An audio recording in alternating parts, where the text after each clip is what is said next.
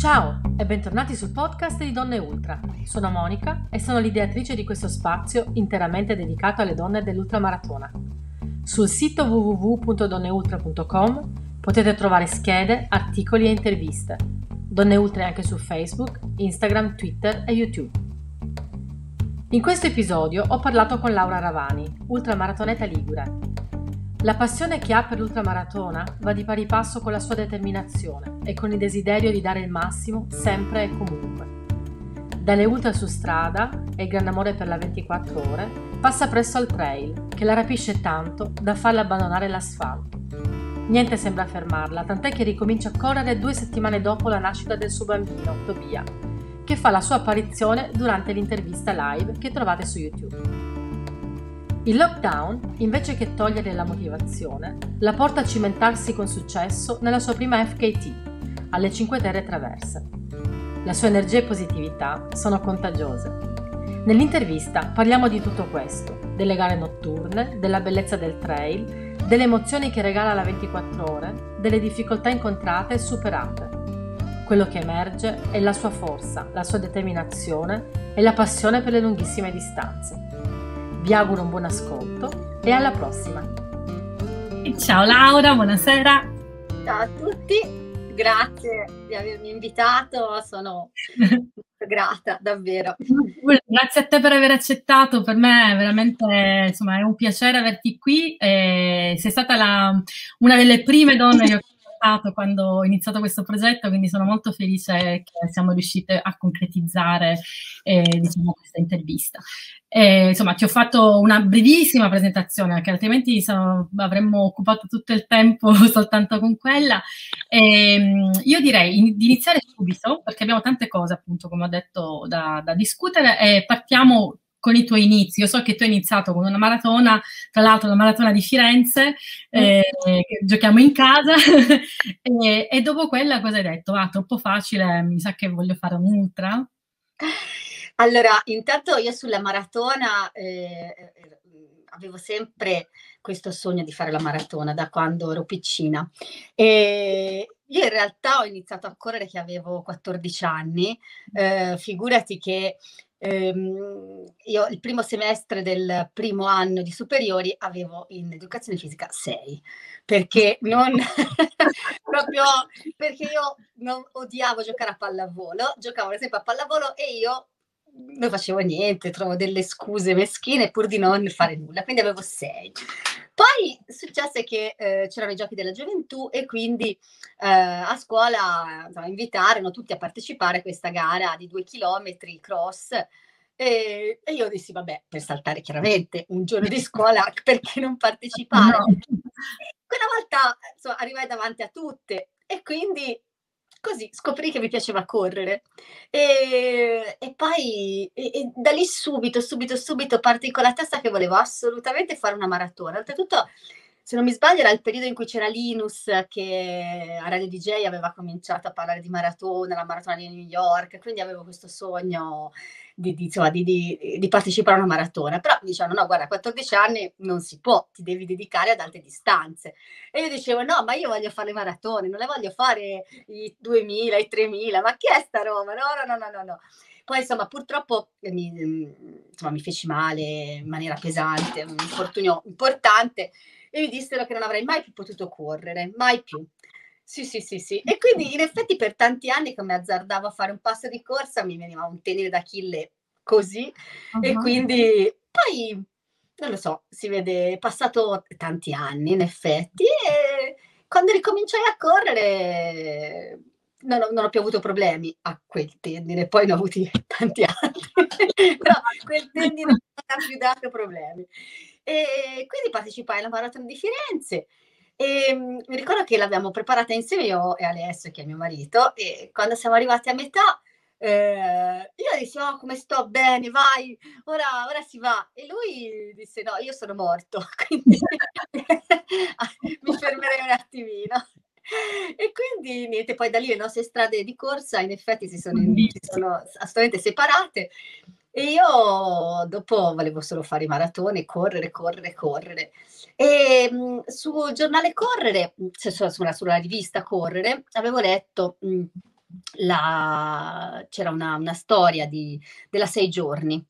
E c'era eh, la Corsi e la Barchetti, che conoscerai bene, che avevano scritto questo pezzo su percorrere. Io mi ricordo che eravamo all'aeroporto di Parigi, stavamo andando a Parigi e dicevo, io basta, ho deciso, io voglio fare la sei giorni. A mio marito mi ha detto, sì, sì, sì, ma te sei di fuori. No, no, no, no, io voglio fare la sei giorni, voglio entrare, e gli dissi, figurati, voglio entrare in nazionale di 24 ore e fare la sei giorni.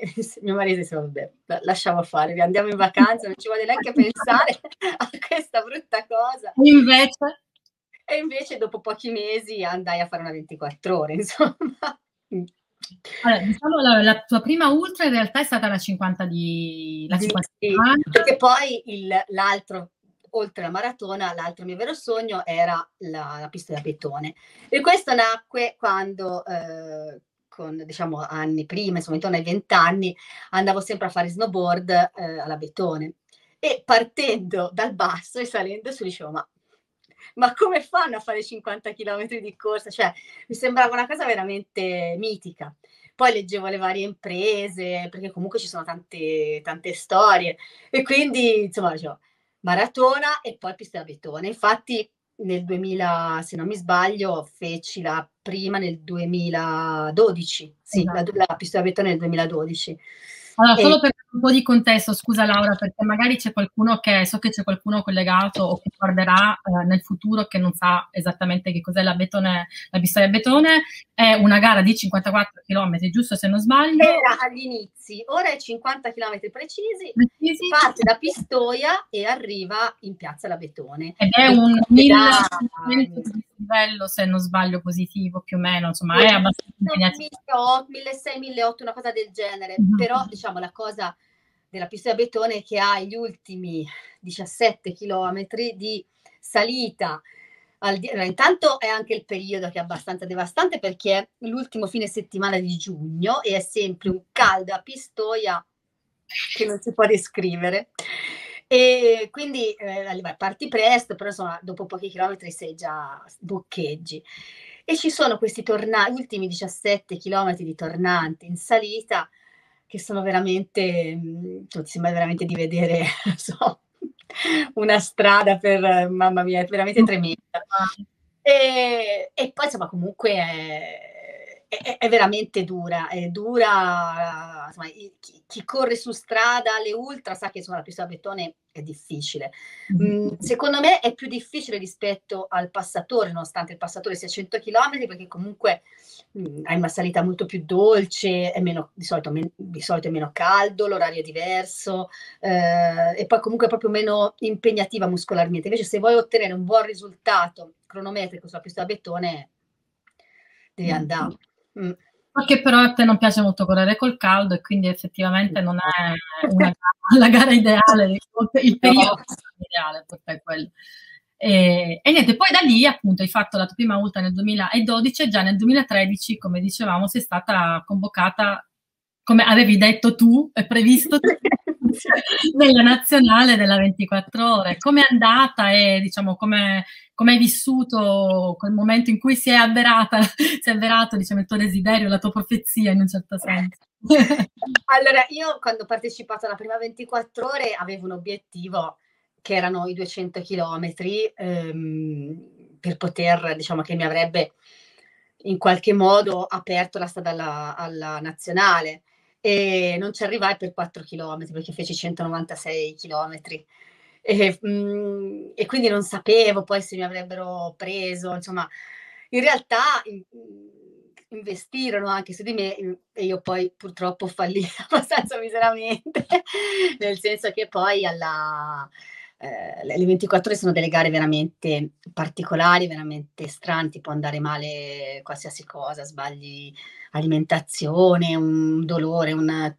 basta poco, basta un'interruzione di poco per poter già eh, veder crollare comunque il, il risultato cronometrico che, a cui aspiri, perché devi sempre tenere, sempre, sempre, sempre, cioè non ti puoi permettere momenti di, di, di, insomma, di difficoltà, perché se ce li hai, cioè li devi affrontare rapidamente, diciamo, mm. perché se li affronti, io ad esempio ebbi purtroppo una, sono stata molto male, mi disidratai e, per livello intestinale, mi disidratai tantissimo e ebbi una crisi iperglicemica, quindi fu il dottore a fermarmi e dovetti stare ferma due ore. Finché la, glice- eh, sì, finché la glicemia non tornò a livelli accettabili, diciamo. E quindi poi la... più o meno? Scusami. A che punto della gara eri? Quando... Mancavano, in realtà mancavano sei ore. Sì, uh-huh. una cosa del genere. Mancavano sei ore, se ti ferma due ore, due ore e mezzo, quindi poi feci le ultime quattro ore, però riuscì a fare 185 km o 180, non mi ricordo, insomma comunque mm-hmm. due ore sono due ore, nel senso il mio obiettivo era fare questi benedetti 200 km e non, non ce l'ho fatta, insomma. Però mm-hmm. ecco, eh, la 24 ore è una gara veramente bastarda. È durissima, durissima, durissima. Io sono rimasta col cuore della 24 ore mh, mm, e ogni tanto dico, mamma mia, come mi piacerebbe riprovare, perché le emozioni che provi in quella gara non sono paragonabili a niente, secondo me. Però nello stesso tempo eh, una, c'è una parte del cervello che si rifiuta categoricamente perché è veramente mh, mm, devastante. Cioè, so, se la affronti per fare... Mm, certo.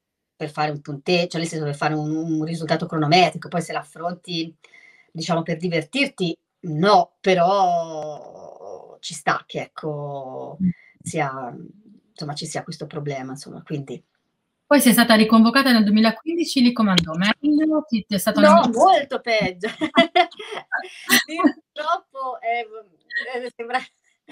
Lì purtroppo io ho fatto nel 2014, riuscì finalmente a fare i miei 200 km, feci 204 se non mi sbaglio, in una gara fantastica che è a Basilea, dei mm-hmm. self-transcendence che sono un gruppo di sci- no, non de- cioè la, la self trascendence è la gara degli scirimoi, qualcosa del genere, che hanno tutta una serie di, mh, mm, eh, di filosofia, no? alla base appunto della corsa, proprio in armonia col tuo corpo, la tua mente.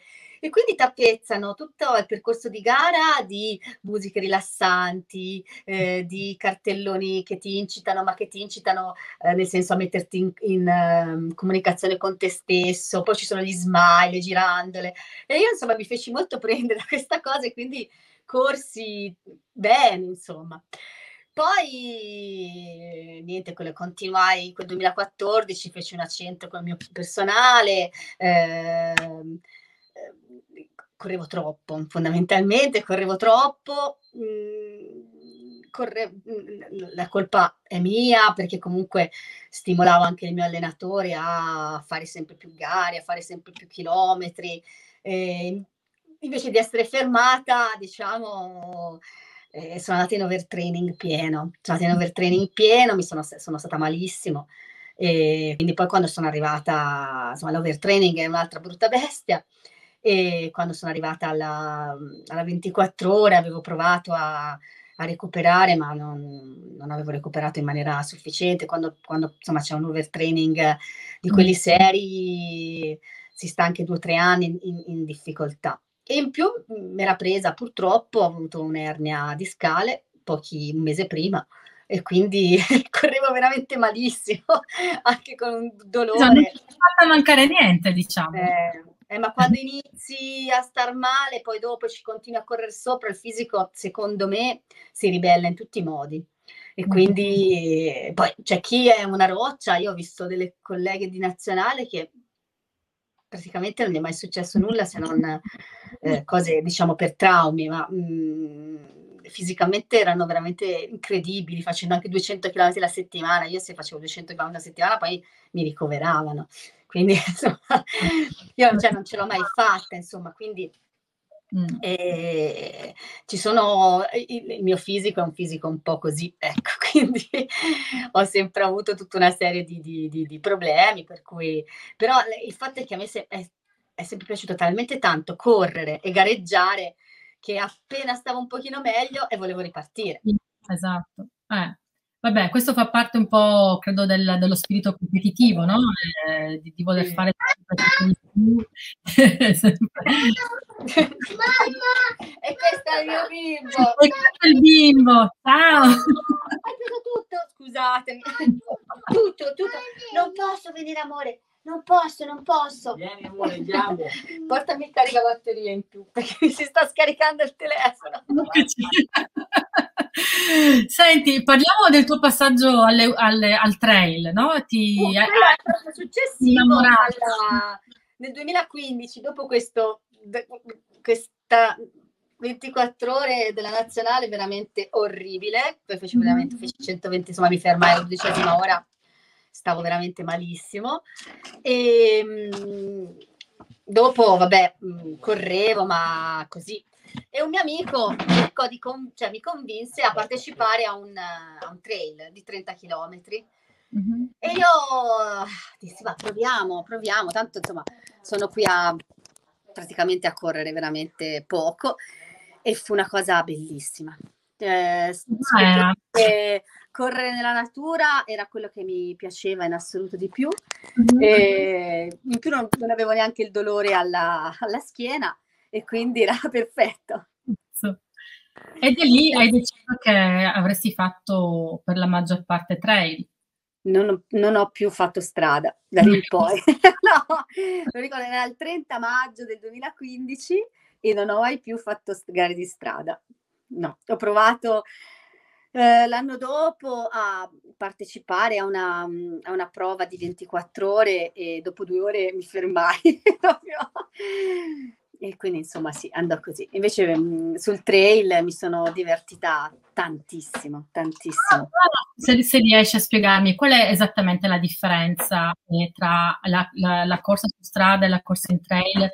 Cos'è che, pro, che ti ha fatto innamorare di questa, di questa specialità, se si può chiamare specialità della corsa? Allora, ehm, innanzitutto le, le, il contesto. Il contesto, però io ho sempre amato correre appunto in percorsi in cui eh, ci fosse comunque natura intorno, cioè infatti il passatore è una bellissima gara perché al di là di tutto sei sempre comunque in saliscendi immersi in, insomma, in bei posti.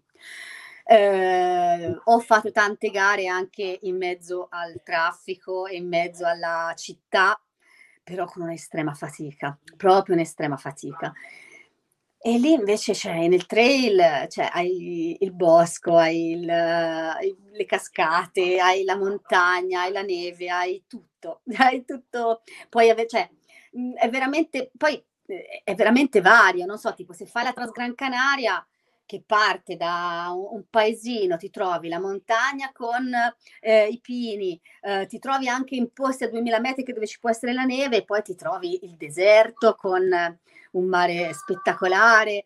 Quindi c'è tutto. Varietà, eh, sì, è molto varia. la varietà e poi hai anche questa eh, differenza nel fatto che eh, corri e cammini, perché comunque in salita eh, in genere dopo un po' cammini, anche i fortissimi difficilmente la corrono proprio tutta tutta, quindi mentalmente è, una, è un distacco importante. Poi, poi ad, ad esempio, mentre in strada devi sempre, cioè puoi anche permetterti di staccare il cervello e andare in quella che io chiamo un po' l'autoipnosi, che è una delle cose belle della 24 ore, ad esempio, cioè tu corri e non ti rendi conto di stare correndo. Sul, sul train non lo puoi mai fare perché se no ti ammazzi. No. ammazzi. Quindi devi essere sempre presente a te stesso e ti godi ogni momento. Eh, anche a volte con un po' di, di paura. Ad esempio, quest'estate mi è capitato di fare l'unica praticamente gara dell'anno in Francia e di notte eh, mi sono resa conto a un certo punto che stavamo correndo in, una, in un pezzettino di, di trail piccinissimo e sotto c'era un burrone, così, no? Che quando l'ho visto ho detto, ma era meglio se non lo vedevo, perché poi chiaramente è buio, hai la frontale, però mh, mhmm, vedi quello che vedi, insomma. Manca, eh, cioè, sì, sì, eh. infatti io guarda, mh, guardo un sacco di, di video su mh, Ultra Trail, mi piace, mi piace guardarlo, diciamo che io sono una a cui piace guardare, magari non... E una delle cose che mi, mi lasciano sempre con, insomma, con, una grande preoccupazione è proprio quello, perché comunque non hai la lucidità, di, magari so, di, un, di, una, se stai facendo una passeggiata, la lucidità e la, la freschezza fisica di riuscire ad evitare alcune, alcune insomma, passaggi pericolosi. Sei, sei, stanca, se stai magari di notte e non hai dormito, e quindi è ancora più complicato gestire que, que, quelle, quelle, quelle, pezzi un po' più difficili, no? un po' più pericolosi. Senti, allora quello che ho visto io, però chiaramente questo vale per me, non so come vale per gli altri. La notte non perdi mai la concentrazione perché appunto sei, cioè è come se il tuo cervello sapesse bene dove sei e che deve rimanere attivo e presente. Nel momento in cui viene luce, a volte si possono avere un pochino di, di, di, di più baluginamenti, diciamo, perché mh, effettivamente eh, ti, ti, può venire su, perché è come se dicesse, ah ok, finalmente c'è il sole, posso rilassarmi, e quindi può essere più rischioso lì. Mm. Però in qualche modo io ho visto, cioè per quanto riguarda me, si, si, è come se ti autogestissi in qualche modo, è difficile che ti metti proprio in una situazione di rischio. Certo, poi i super top, però di super top che si sono fatti grandi mali poi non ce ne sono. In qualche, mo- eh, in qualche modo eh, il cervello riesce a gestire lo sforzo insieme alla, alla, al fatto che sei in una, zona, in una zona potenzialmente pericolosa e quindi fartela fare bene, insomma. Volevo chiedere questa cosa perché ovviamente anche facendo la 24 ore affronti un, la gara anche di notte. Eh, come, come, la gestisci la notte? Dormi? Uh... No, no, no, nella 24 ore assolutamente no, non puoi dormire. Cioè, se dormi la gara è finita, nel mm. senso, mi è capitato una gara a una 24 ore di addormentarmi mentre correvo. Cioè, cioè la prima, sì, mentre correvo, il colpo, la prima che ho fatto, colpo di sonno e andavo giù ed ero in Francia, quindi la gente mi tirava su no? e io mi ricordo che pensavo, ma perché mi tirate su? ma lasciatemi dormire. e, quindi, e poi arrivavo al punto di ristoro, no? che c'era ogni chilometro e mezzo e c'erano mio marito, poi te- l'allenatore del tempo, con, ed ero tutta sbrugnata col sangue alle ginocchia. Ma che ti sei fatto? No, mi ero addormentata. Ma come sì, fai per allenarti di notte? C'è un modo, cioè, c'è un segreto per ti alleni di notte oppure come ti alleni a gestire la corsa? Allora, io senti, anche lì eh, secondo me è molto, è molto personale la cosa. Io le ho fatti tanti allenamenti di notte, eh, ma secondo me poi alla fine sono stati in qualche modo dannosi, in questo senso che mi stancavo tantissimo e quindi poi arrivi, cioè, a, a, arrivi a, alla, stan- alla gara stanco. Mm-hmm. è rischioso quello. Eh, so, in quel periodo facevo magari, allora la primissima, la primissima 24 ore che ho fatto no, perché mh, io avevo preparato, cioè stavamo preparando con il mio allenatore del tempo la, 20, la 100 km delle Alpi. Poi a me continuava a girare nella testa questa 24 ore, quindi gli dissi, senti Andrea, ma eh, se, se, si facesse anzi la 24 ore, dato che lui ci andava con un altro suo atleta, lui disse, sì, sì, vai, si fa quella. Quindi io non ho fatto nessun allenamento di notte, non ho fatto niente, facevo un allenamento del tutto normale. Secondo me è meglio arrivare eh, meno allenati alla gara che stanchi. Mm-hmm. E quindi non lo so, io adesso per, la, per, per il trail anche notturni non mi alleno più di notte fonda.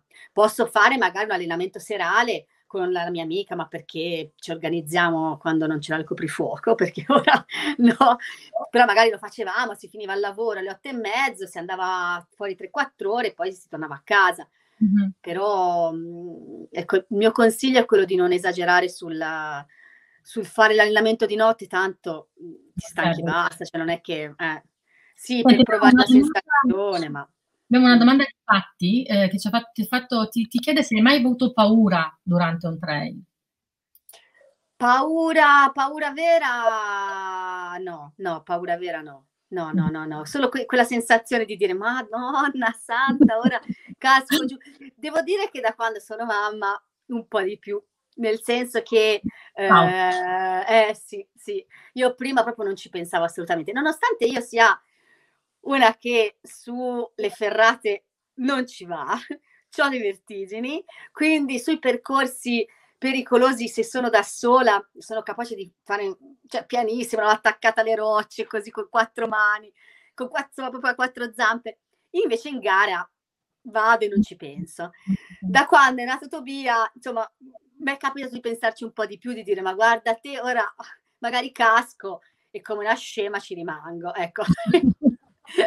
mi è capitato di pensarci, però la vera, la vera paura, la vera paura no, no, no, no, no.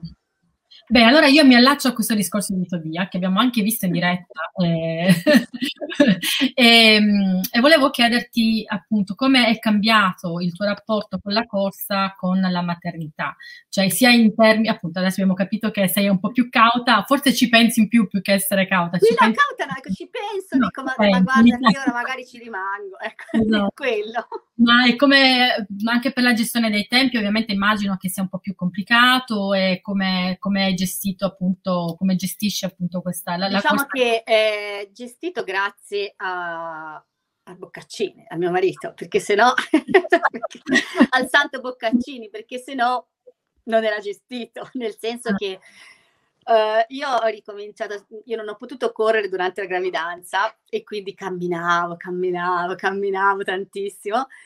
Dopo 14 giorni dal parto io ho ricominciato a correre e eh, ho fatto venire la babysitter, cioè mi sono inventata, eh, sono andata a correre alle 4 del mattino pur di... però poi fondamentalmente ci vuole l'aiuto di, di, di, di Alessio, insomma, chiaramente corro meno, corro meno perché non riesci a, a, tenere i ritmi di prima, però va bene, insomma, va bene.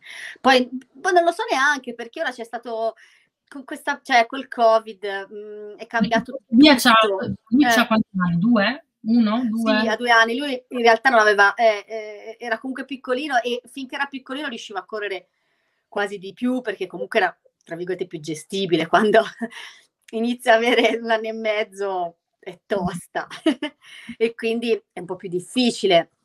Però poi è arrivato il Covid, il lavoro, i turni, non puoi uscire dal comune, non puoi uscire 200 metri, cosa... lo sapete benissimo. E quindi non so neanche quanto poi sarebbe cambiato. Devo dire che l... di certo non ha perso importanza la corsa, questo no. Questo, questo ci fa molto piacere perché... no, non ha perso importanza. Su, sui percorsi di trail. Um, e, sì, ecco, avevo perso il filo del, dei, miei pensieri. Eh, parlando di Covid, come hai gestito appunto, diciamo, il lockdown con la corsa? Sei riuscita a correre? Ti, ti allora, sei io quando ho suborato l'andamento, all'inizio di marzo ho ordinato un tapirulan. E ah, ecco. è arrivato l'ultimo giorno possibile perché poi hanno chiuso le vendite, hanno chiuso i, insomma, i trasporti di, di, di, quella ditta, quindi mi è andata benissimo. Per un mese eh, ho corso, perché poi si poteva fare insomma, 200, il periodo di 200 metri da casa, io a 200 metri da casa ho una salita al 30%, cioè i miei 200 metri sono... quindi andava bene per fare dislivello una volta alla settimana, ma per correre veramente e quindi no. mi sono presa il tapirulan, eh, infilandolo, insomma, cercando, noi abbiamo una casa piccinissima, quindi è proprio anche lì Alessio, Santa Alessio, perché se no... e quindi così. E poi chiaramente gestendo, mhmm, io non ho mai perso, cioè c'è chi dice no, ho perso la motivazione mm. perché non si può più gareggiare, no, perché insomma io quello, fra che ho un'amica con cui mhmm, appunto se riusciamo a, a incrociare i periodi di, non infortunio, corriamo insieme, facciamo insomma percorsi lunghissimi, ci piace fare, insomma, mh, quindi insomma, insieme ci siamo sempre stimolate molto, eh, sia sul progetto, sia, cioè, sia sul momento che sui progetti futuri. Quindi, eh, però ecco, anche quando lei non poteva, io poi, cioè, poi c'è Strava, insomma, ho scoperto Strava, quindi poi i com di Strava, i vari, insomma, i vari segmenti di Strava importantissimi. E poi, e poi uno dice, vabbè, posso provare un percorso diverso, quando hanno aperto ho fatto infatti il um, Fastest No Time. Mm. Eh, so, che anche quella è una bella, insomma, una bella cosa perché da una parte sei stimolato sul versante agonistico, dall'altra vedi posti nuovi. Certo, certo. Allora, vogliamo parlare di questo fantomatico FKT? Abbiamo, allora, io um, ho stato sul sito di Donne Ultra un articolo in cui ho provato a spiegare che cos'è questo Fast Snow. Ecco, quindi perché effettivamente è un, è un concetto piuttosto, piuttosto nuovo, eh, o perlomeno che è venuto un po' alla luce, soprattutto nel periodo di lockdown. Sono aumentate un po', eh, tent- sono aumentati i tentativi di, di, insomma, di, eh, di, di così, sperimentare percorsi, percorsi nuovi o di spingersi un po' oltre quello che era stato già fatto in precedenza. Come ti è venuta in mente di fare un FKT? Da dove è nata l'idea? Come l'hai preparata? Raccontaci, raccontaci tutto. Ma il mio... Non mi ricordo se sono stata io con il mio allenatore di ora che è un inglese, che è il fantastico Martin Trutt.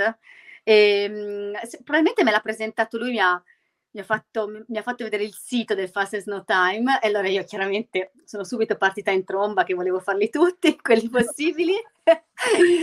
e, e, perché è, una, è, effettivamente una bella idea. Nasce negli Stati Uniti dove hanno dei percorsi mm. eh, anche di, credo, 4.000-5.000 miglia perché hanno il Pacific Crest Trail, insomma loro hanno dei percorsi anche lunghissimi. E quindi mh, lì la tradizione c'è. In Italia effettivamente non c'era, invece quest'anno eh, col fatto, insomma, complice il lockdown, mh, ho visto che tanti, insomma, hanno cominciato a fare il percorso, cioè sì, anche a proporre, perché poi in Italia ce n'erano pochissimi, mm. e tanti hanno cominciato a proporre dei percorsi che avessero mh, una, diciamo, una bellezza poi anche paesaggistica, eh, tanto che io ho scelto di fare quello delle, delle Cinque Terre, eh, praticamente le Cinque Terre traverse in cui parti da Monterosso e fai tutte le Cinque Terre salendo e scendendo da quella che è l'alta via, perché nel, le Cinque Terre hanno la, diciamo, la bassa via, quella che è lungomare, e l'alta via che invece è sulle montagne, che so, è 700-800 metri, non è altissimo, però devi passare ogni volta che in questo percorso praticamente passavi dal, mm, da, da, ognuna delle cinque terre, poi risalivi in alto, poi scendevi e poi risalivi, poi scendevi, poi risalivi. e quindi te le godevi in tutti... Sono 3.300 metri di dislivello sì. alla fine, quindi insomma abbastanza... Sì, sì, sì, sì, sì, ed è un bellissimo percorso perché le Cinque Terre sono meravigliose, sono meravigliose. E chiaramente il percorso che è stato, era stato proposto da un, altro, da un ragazzo che, se non mi sbaglio, vive negli Stati Uniti e mh, mhmm, viene diciamo eh, messo su questo sito e poi eh, chi vuole può utilizzando la traccia di questo percorso che può caricare facilmente sull'orologio eh, e studiarsela chiaramente mm-hmm. Ah, sulla, sulle mappe eh, percorrere e cercare di farlo nel minor tempo possibile. Ci sono vari modi per farlo che sono supportati, cioè quando qualcuno ti, ti aspetta eh, in, in, vari posti e ti dà da mangiare e da bere e poi c'è, se non mi sbaglio, c'è l'autosufficienza in cui puoi comprare qualcosa e poi c'è l'unsupported che invece devi praticamente puoi prendere solamente alle fontane, perché poi il problema vero è l'acqua fondamentalmente in questi, cioè l'acqua, il mangiare te lo porti dietro facilmente, ma l'acqua la finisci. E quindi insomma io sono partita che volevo fare, ne volevo fare diversi, poi non si poteva andare prima, non si poteva andare nelle altre regioni, insomma tutta una storia. E quindi sono riuscita però a fare poi quello della Liguria eh, e l'ho fatto però due volte, perché la prima volta non ero soddisfatta del tempo perché avevo, era, ho preso un colpo di sole spaventoso su una salita cioè, sai proprio che camminavo a, a, veramente lentissima, lentissima, un caldo infernale. Quindi poi mi toccò paga- comprare una bottiglina d'acqua e quindi passavo all'autosufficienza non più al supported. E quindi insomma ero, ero disperata. E allora dieci giorni dopo, forse meno, sette, otto giorni dopo l'ho ripetuto. E partendo però... A recuperare, scusa, in una settimana ti sentivi fresca e pronta per ripartire? Sì, sì, ah, sì, sì.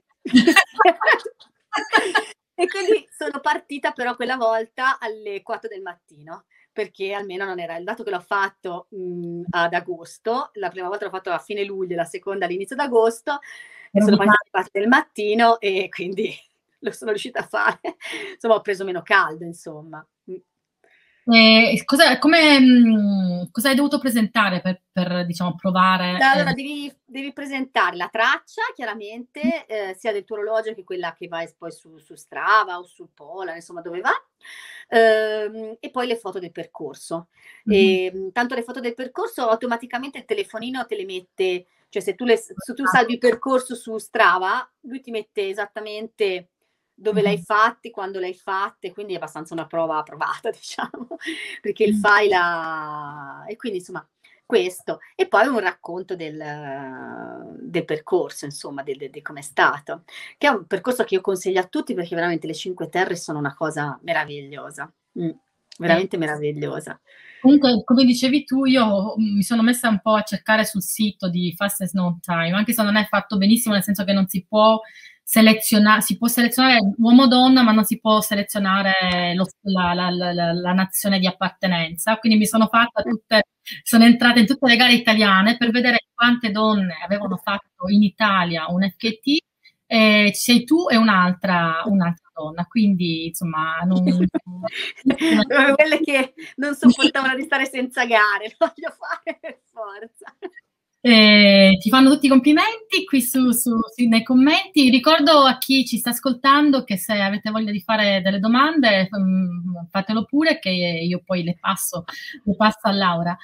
E, e, insomma, hai fatto anche questa, questa cosa, appunto, che insomma, penso che prenderà piede perché, appunto, come dicevi tu, sia in America, ma anche in Gran Bretagna, con sì. tutti i fell, runners fanno, insomma, è una cosa che è, abbastanza conosciuta, è abbastanza provata e ci sono anche nomi grossi, no? Che hanno... Sì, sì, sì, sì anche in Italia. I maschi cioè, ne hanno fatti nomi grossi davvero, eh? hanno fatto dei tempi Ricordiamo che Killian, Killian Cornetto, Giornetto, non so mai come si pronuncia, ma lui aveva, ha proprio stabilito il record della Bob Graham uh, Round in Inghilterra, che è una delle più famose FKT, quindi magari a piede anche, anche, anche in Italia. Eh, sì, sì, ho visto al nord, ci sono ad esempio Daniel Young, ho letto, eh, mm-hmm. insomma diversi altri veramente forti hanno fatto dei percorsi eh, ultra, ma anche non ultra, perché poi il Fastest No Time è anche su percorsi brevi, e eh, non è necessariamente no, ultra. No, no, visto che ci sono 10 km. Sì, sì, sì, sì, c'è di tutto. Però insomma è un modo per, uh, per vedere posti nuovi. Eh, comunque essere stimolati a percorrerli velocemente e, e anche, insomma, anche perché non hai balise, non hai ristori, insomma, ti devi, devi essere svelto a, a, insomma, a, vedere anche dove passare, come fare. Allora, se tu decidi di farne un'altra e lo vuoi fare supported, io sono, mi, mi, mi offro volontaria per farti da crew. No. E, ferma, io vengo lì a mangiare, poi prendo la macchina e vado a farmi un giro da qualche altra parte.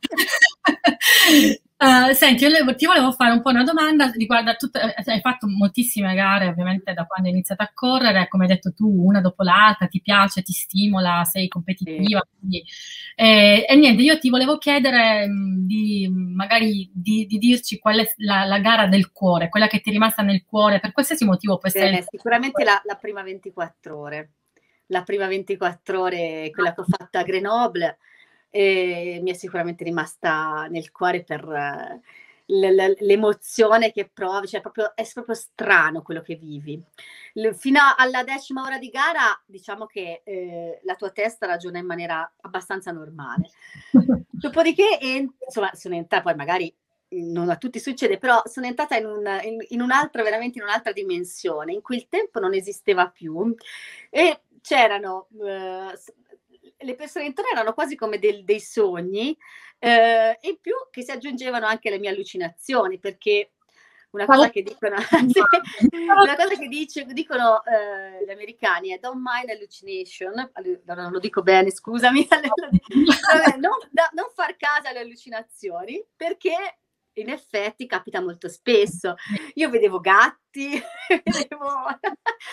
quindi però ecco, a volte, eh, perché poi del, la gara 24 ore viene fatta in circuito, no? quindi devi sempre girare nel solito senso, nel solito, nel solito circuito, quindi dopo un po' lo sapresti a memoria. Mm. Io mi ricordo che a un certo punto mi sono fermata e ho detto, ma dove devo andare? nel, nel profondo della notte. sì.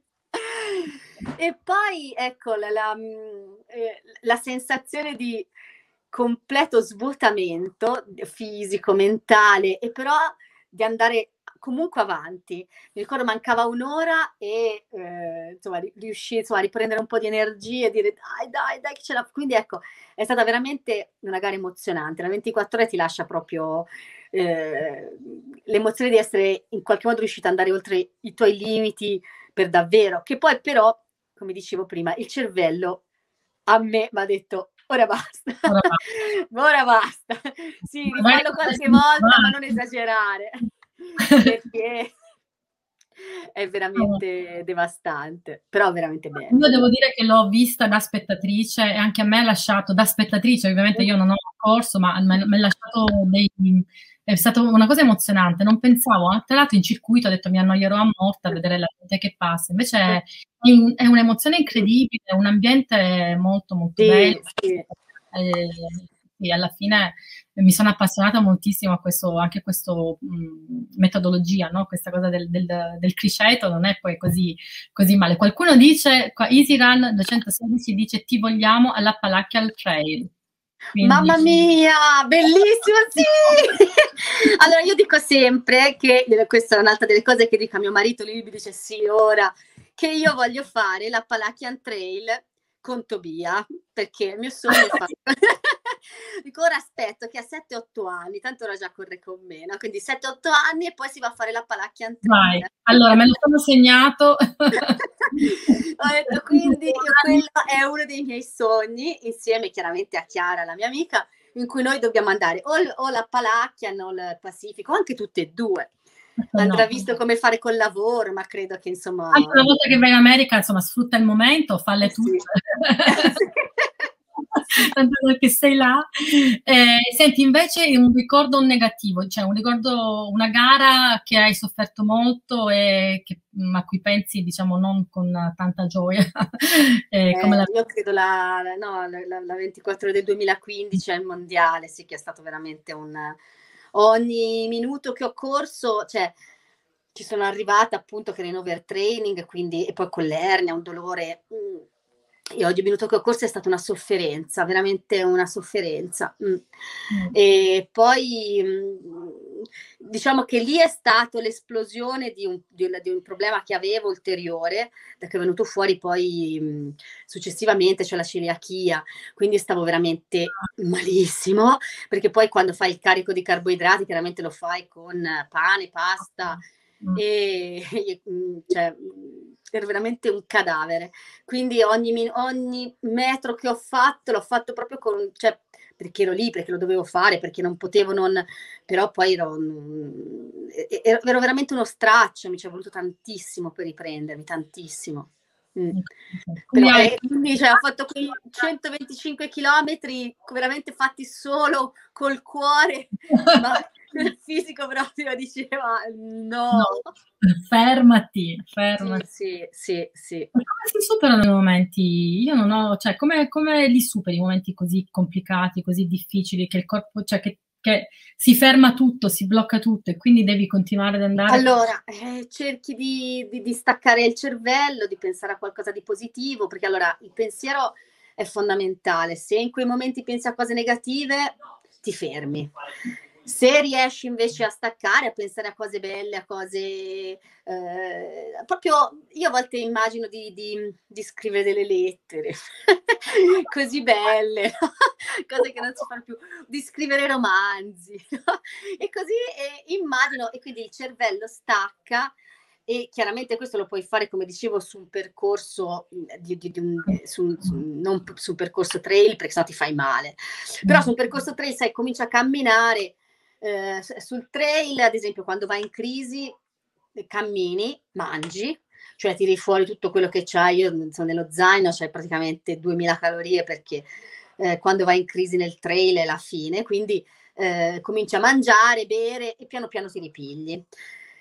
Quando sei sulla 24 ore devi staccare il cervello e correre piano piano, correre piano piano. Andare tu ti sei fatto male? Mamma mia! La prossima volta che intervistiamo Laura, intervistiamo anche Tobia. così... È il futuro eh, Appalachian, deve fare l'Appalachian Trail. Li prendiamo Facciamo l'FKT con minore. la inventiamo, la aggiungiamo alla lista del sito esatto. minore e quindi aggiungiamo una categoria nuova. E, ehm, e, invece la gara nel cassetto per Laura, qual è? Mm, probabilmente la Transgran Canaria, quella lunga. Io ho fatto quella, o la Madeira Ultra Trail. Eh, sono delle gare che sono fatte in, po- in posti dove io amo molto perché sono tiepidi, nel senso hanno questi climi temperati, non sono né caldi né freddi, quindi non ti si ghiacciano mai le mani, però non patisci neanche troppo caldo, quindi sono perfetti per me. E poi hai questa cosa, secondo me, che è affascinantissima, che hai la montagna vera, ma accanto il mare, quindi cioè, hai dei panorami che sono eccezionali. E quindi la Transgran Canaria, cioè la, la, la, la, vera Transgran Canaria, io ho fatto solo... Quanti chilometri? Io ho fatto quella da 83 e invece è quella da 125. Oppure la Madeira Ultra Trail che è a 115. Vediamo se ci se la fa. Mm-hmm. Vediamo se ci si potrà anche, perché ora cioè, è tutto rimandare gare, tutto vabbè, vediamo. E non ho piani precisi per il futuro, immagino, come nessuno di noi. Insomma. No, io credo di iscrivermi alle Porte di Pietra, che è 75, a maggio, 75 km, è una gara di quelle di interesse nazionale che quindi di solito si tengono.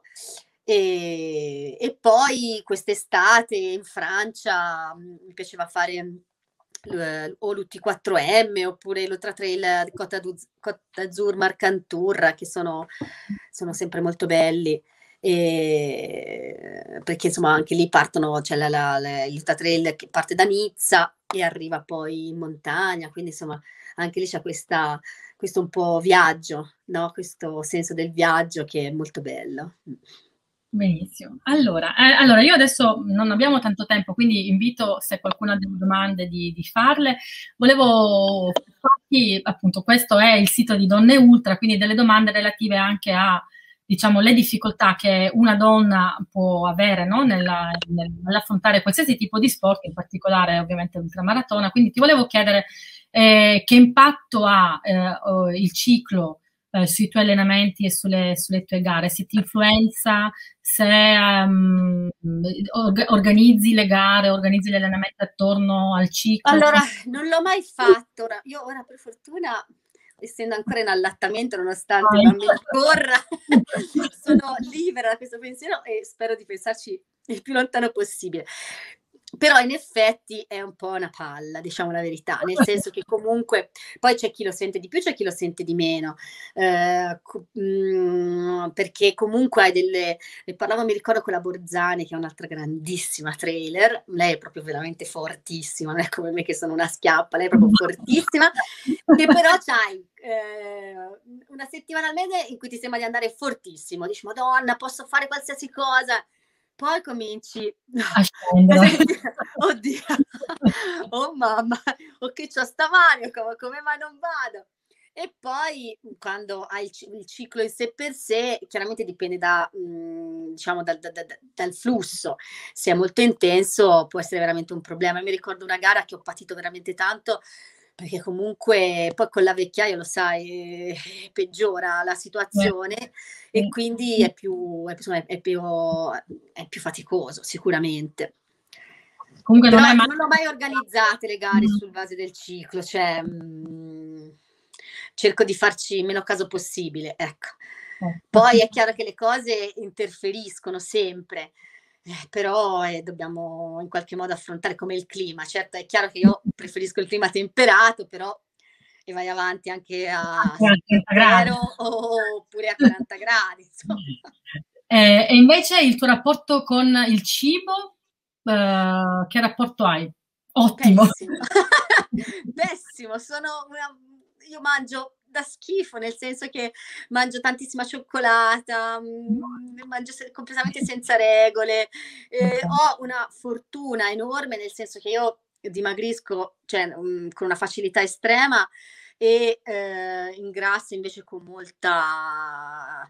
che insomma è una fortuna, è in realtà un'arma a doppio taglio, mi è capitato di magari di avere due o tre giorni di influenze, perdere tre chili e quindi poi avere difficoltà a correre perché ho un peso forma che deve essere esatto, quindi se vado sopra mi sento pesante, se vado sotto non riesco a correre e quindi dato che perdo facilmente è, difficile.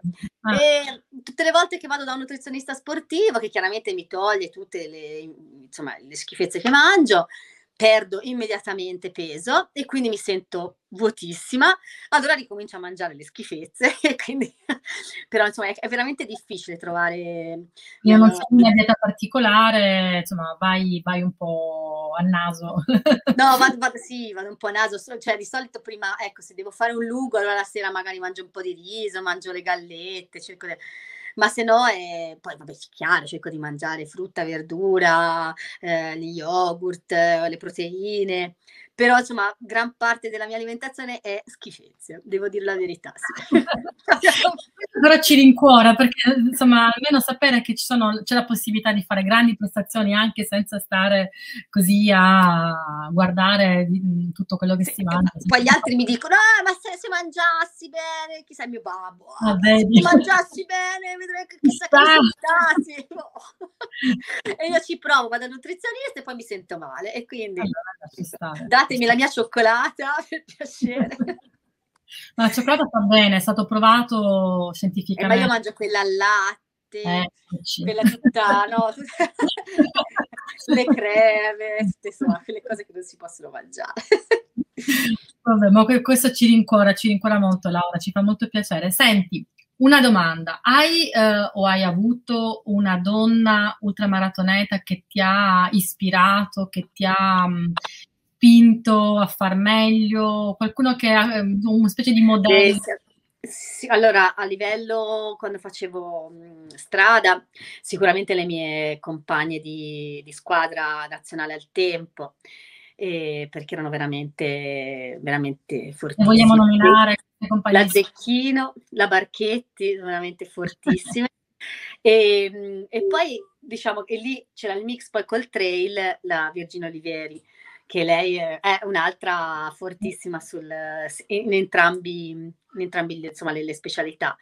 E quindi sono, poi è chiaro, cioè, se guardi alle super top um, straniere, insomma, c'è, ma a parte anche in Italia ne abbiamo veramente fortissime, però al tempo, ecco, conoscerle mi è stato di grande, di grande ispirazione, nel senso io potevo veramente bearmi della loro presenza, della loro capacità, della loro tranquillità, perché poi erano molto, insomma, la cosa bella era che sono sempre, erano molto umili e tranquille. E, ehm, insomma, io, io, al tempo che ero diciamo, proprio a, quasi a digiuno di corsa, di gare, perché comunque correvo da poco, soprattutto la prima volta, e ho, ho provato a imparare da loro. Ecco, ho provato a imparare. Eh, lei, Virginia sarà un nostro ospite molto presto, quindi oh, bene. farò sapere Lei è veramente fortissima, fortissima. E, e invece tra, diciamo, le, i nuovi volti, hai visto, vedi qualcuna che ti sembra che possa fare molto molto bene? Beh, la hai... Corradini, allora su strada sicuramente la Corradini è una che spacca, sì, sì. Eh, non l'ho mai, mai corso insieme, in gara né vista personalmente, però insomma, valutando un po' i risultati, vedendo sicuramente è una estremamente forte. Mm-hmm. Sì, beh, sono d'accordo sì. anche Ehm, allora, io sto cercando di vedere se ho, sono riuscita a farti tutte le domande che avevo in mente di farti e ce n'è una che è è, una domanda che mi gira spesso. Beh, io sono circondata da ultramaratonete e ultramaratoneti, così e la mia domanda è perché? Cioè, cosa eh, mi spinge a, a, a dire eh, no. di basta, voglio andare a, voglio fare 200 km? Qual è la molla? Ma, allora, la risposta biologica o la risposta perché c'è la risposta biologica okay. che è la dipendenza da endorfine e da dopamina scatenata dall'esercizio fisico. Eh, in chi è particolarmente predisposto, io sai sono una psichiatra, quindi questo aspetto lo conosco molto bene e si diventa completamente dipendenti. Secondo me, eh, ora, al di là di questi aspetti che comunque hanno la loro importanza, nel senso il senso di benessere che si prova dopo aver corso tanti chilometri non è paragonabile a eh, correre, secondo me, mh, mm, mh, mm, non so, faccio 10 chilometri, mm-hmm. mh, poi di, dipende molto dal, dalla tipologia di fisico che uno ha e dalla tipologia di, quindi anche recettori, conformazione, eccetera. Eh, ci sono quelli che stanno bene dopo 10 chilometri e chi un, ult- un ultra vero se fa un 10 km tirato, dopo sta malissimo. Eh, cioè, comprete l'acido lattico, gli è data la testa, la nausea, il vomito. Se fai correre una 6 ore a un'ultramaratoneta o un trail da 50 km, stai benissimo, cioè sei proprio nel tuo. E invece poi, ecco, poi quando chiaramente superi determinate distanze, allora insomma stai bene, magari come benessere, ma la sensazione che ho di ossa rotte c'è. Ecco, questo io credo che il, la, la, prima cosa è il benessere che ti dà, proprio la, la, la, la bellezza, la sensazione, l'emozione che provi. E poi c'è tutto l'intorno, no? il, il, fatto di conoscere persone che hanno la tua stessa passione, che non è così banale, nel senso comunque condividi tanto di emozioni, di, di, di storie, di, di, progetti, di, eh, di vita. Eh, quindi, e poi posti nuovi. Cioè, gareggiare è, è un formidabile modo per visitare posti nuovi, per conoscere anche luoghi, diciamo anche d'Italia, che non, soprattutto con i trail, eh, luoghi d'Italia che assolutamente non avresti visto e che invece sono meravigliosi. Quindi questo, insomma. Mi hai quasi convinto, ma poi... Senti, uh, sempre EasyRun 216 dice ti aspettiamo alla Orobi Sky Raid a luglio. Oh, sì, sì, sì, sì, volentieri. Speriamo di riuscire a poter venire in un'altra regione. molto esatto. volentieri, molto volentieri. Io ho fatto un'unica Sky Race nella mia vita e, le, e fu veramente mi sono spaventata tantissimo, cioè spaventata, tant- emozionata tantissimo perché comunque c'erano dei passaggi eh, con le corde da, da, tirarsi veramente su, ma è stato fantastico. veramente fantastico. Dolomiti, eh, sulle Dolomiti del Brenta mi sono divertita veramente tanto. Eh, magari sarà la tua, prossima, la, la, la tua prossima strada, chissà, dopo il trail, le, le sky. No, sì, Skyrunner è gente che vola, che ci vola su quelle rocce, ci mette una vita. mm.